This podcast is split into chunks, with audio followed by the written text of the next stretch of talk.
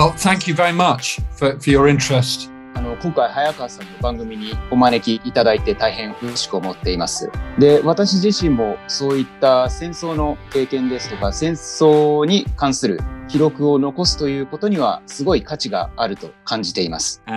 リチャードさん、今日は、えーありがとうございます。えー今日はですね、えーリチャードさんの、えー著書、えー津波の霊たちについて、えーいろいろとお話を、伺っていきたいと思います。えーまず最初なんですけど、まあそもそもなぜ僕が、えーリチャードさんにこのインタビューをさせていただきたいと思ったかということなんですけど、今すごく印象的で覚えているのは、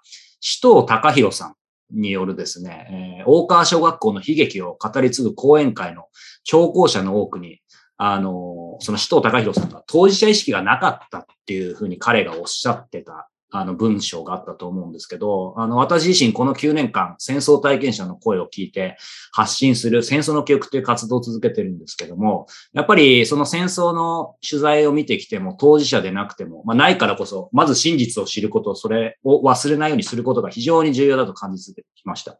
まあそれだけにこの今回のリチャードさんのこの本を通じてですね、やっぱりあの震災の知られざる真実を知ること、その上で今一度一人一人がえー震災だったり日本、もっと言うと人間のあり方を考えることがすごく価値があることだと思い、えー今回リチャードさんをお招きしていろいろお話を伺いたいと思いました。Well, thank you very much for, for your interest in my work. And I'm very interested あ to の hear 今回早川さんの番組にお招きいただいて大変嬉しく思っています。で、私自身もそういった戦争の経験ですとか戦争に関する記録を残すということにはすごい価値があると感じています。というのも、日本国外ですごい有名な英語の本がありまして、広島と呼ばれている本です。それはアメリカのジャーナリストのジョン・ハーシーさんに書かれたもので、それは広島に核爆弾が落とされてから数ヶ月後に訪れた時のレポートとして残されています。この本ではですね、いろいろなジャーナリズムに関してもすごいよく書かれている本ですし、えー文章の構成などに関してもすごいよく書かれている本で、この本に影響を受けたというところもあります。今回の津波に関する本を書くときも参考にしていましたし、今回のやっぱり津波に関する災害というのは、その核爆弾とかそういった被害とは全く違うものですが、でもそういった形で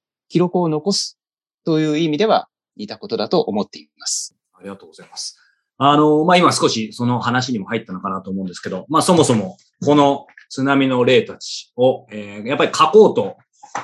思ったきっかけ、まあ、当然震災が起きたからだとは思うんですけど、とはいえそれを、まあ、ジャーナリストとして本にする人、しない人、取材する人、しない人がいると思います。えーまあ、リチャードさん自身が普段の日々の取材、ニュースソースとして当然これを、震災を取材したと思うんですけど、それをまた本にするというのは別だと思うんですけど、やはりなぜ本にしようと思ったんでしょうか？Yeah, well, of course, I first encountered this story as a, well, I was living in Tokyo, sorry. えー私は東京に住んでいましたので、その時にやはり地震を体験して、その後すぐに東北に向かいました。私はその時に新聞社のレポーターとしての仕事をしていましたので、やはり毎日そういった何かしらの記事を新聞社にレポートとして提出しなければなりませんでした。で、それを数ヶ月行っていったところ、やはり現地のいろいろなストーリーを毎日レポートをしている際に、その読者たちはやはり大いに興味を持ってくれてはいました。でもそのストーリーは2000単語から3000単語の英語ぐらいの長さの比較的短いものしかできないので、全体的なストーリーというところは伝えることもできずに、あと人々の苦しみや悲しみというところも伝えるのはやはり難しかったです。そういったところで、私は今までにノンフィクションブックを書いたことがあるので、そういった形で大震災について伝えると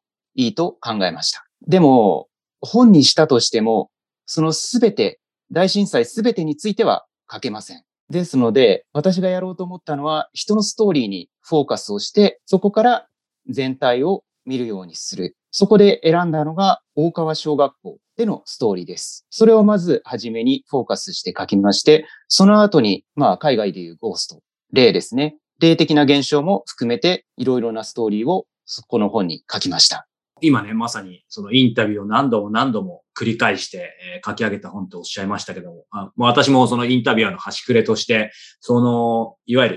震災っていうものすごくネガティブな状況の中で話を聞くのは非常に難しいと思います。え、ましてやですね、えー、その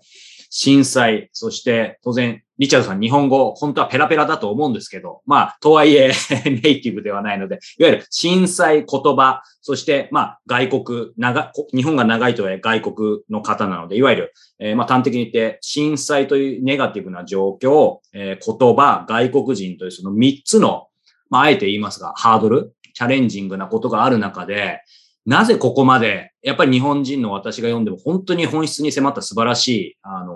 本だなと思うんですけど、なぜここまで本質に迫ることが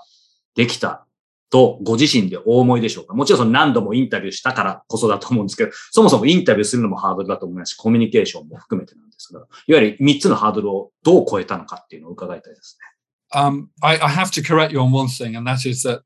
先ほど私が日本に長く住んでいるから日本語が上手だと言われましたが、あまり実は話せないんですね。特に真面目な話ですとか難しい話というのはなかなか理解するのが難しいです。でも私には秘密兵器がおりまして、それは会社のアシスタントの方です。彼女は通訳、翻訳などを私のためにしてくれて、日本語でのこの会話というののコミュニケーションの間に立ってくれる、とても有能な方です。そのアシスタントという名目ではありますが、彼女はジャーナリストとしても優れていて、長く一緒に働いています。それで、まあ、現地に行った時にやはりコミュニケーションが壁となることは多々ありました。それというのはやはり私が外国から来たということで言葉が違うということはやはり大きな要因となってはいました。まあそれとは別にその被災者の皆様は苦痛を経験される、悲しみを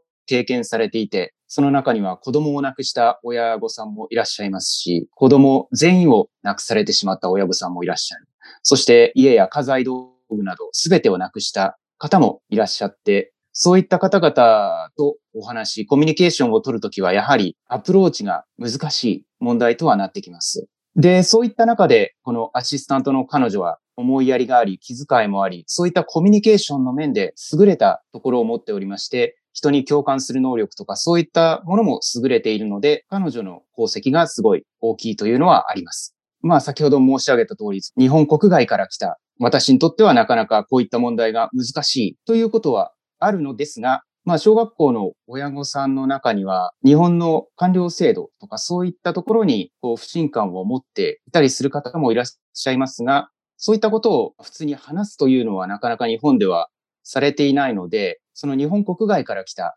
私だからこそ話せる、話しやすいということもあったようで、そういった面ではこの私が日本国外から来たというところはプラスの面ではありました。あのー、まあ、今いろいろお話伺う中で、これも伺いたかったんですけど、なぜやっぱりこの本書のタイトル、まあ、放題でも3.11、津波の例たちの後の副題ですね。3.11死と生の物語。で、これ英語でも Ghost of the Tsunami、えー、Death and Life in Japan's Disaster Zone とありますけど、いわゆる日本語だと、やっぱりなんか生と死、つまり生が先に来て死が後なんですけど、やはりこれは現代でも放題でも死と生ということで死が先に来てます。なぜ死と生の物語だったんでしょうか？これはリチャードさんの中で何かやっぱり順番、意味があったんでしょうか？Yes, it was very deliberate. Uh, I mean, in English, the... この死と生という形のサブタイトルにしたのは意図的なものでした。普通だったら、まあ、生と死という順番なのかもしれないのですが、この本は、まあ、震災があって、多くの死がありました。そして混乱もありましたし、そのディストラクション、そういった破壊などもありました。その後に来たものというものを、その死の後に書きたかったので、このタイトルにしたのですが、まあ死と生ということで、その多くの人が亡くなった後にも他の人のこう生活は続く、生は続くという意味で、この死と生というサブタイトルにしました。まあやっぱりそのね、とにかく伝えることを、まあ当然ジャーナリストとして非常に大切にされているのかなっていうのは改めて思ったんですけど、改めてですけど、その中で、まあそういう意味では個人的に、リチャードさん個人的にという、えー、ことでもいいんですけど、やっぱりこの本出して今ちょうどもう4年以上経ってますけど、改めて、やっぱり最も、ここは伝えたい、伝えたかった、まあ、全てかもしれませんが、あえて、えー、この、えー、視聴者、オーディエンス、まあ、初めてね、あの、このリチャードさんの方を知る方もいると思うので、ここはやっぱり一番伝えたかったんだよっていうところあれば、えー、教えていただきたいんですけども。Yeah, it's a bit difficult to answer that question. I mean, I think if I'm writing a piece of journalism... はなかなか答えるのが難しいものですが、例えばデイリージャーナリズムだったら、毎日書く記事だったら、一つのことに関して書けばいいので、比較的簡単でシンプルなことを伝えられます。ただ今回は本として出版しているので、これは一つのことを伝えているわけではなく、たくさんのこうストーリー、事実を伝えています。この本を書いた目的というのは読者にこう何かを得てほしいというわけではないんです。むしろそれはストーリーを伝えて皆さんにそれを知ってほしいということがこの目的とはなっています。その中でストーリーという事実に関してこうはっきりしている事実というものもありますが、他にもこうグレイなもの、はっきりしないものというものもたくさんあって、例えば本を読んだ多くの人は、まあこう思ったかもしれません。この中で伝えているのが石巻市の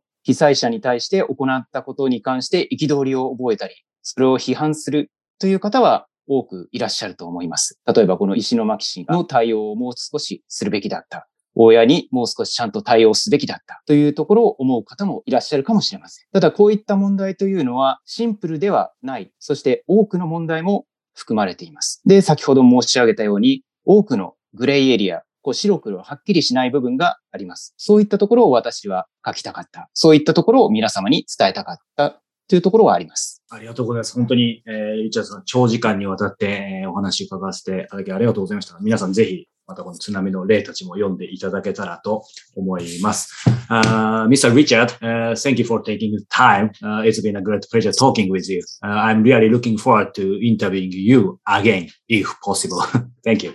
Thank you very much. It's a pleasure talking to you. Thank you for all your interesting questions and for the, the beautiful interpretation, which made me sound more articulate in Japanese than I was in English. Thank you. ありがとうございました。Thanks so much, Hakao-san.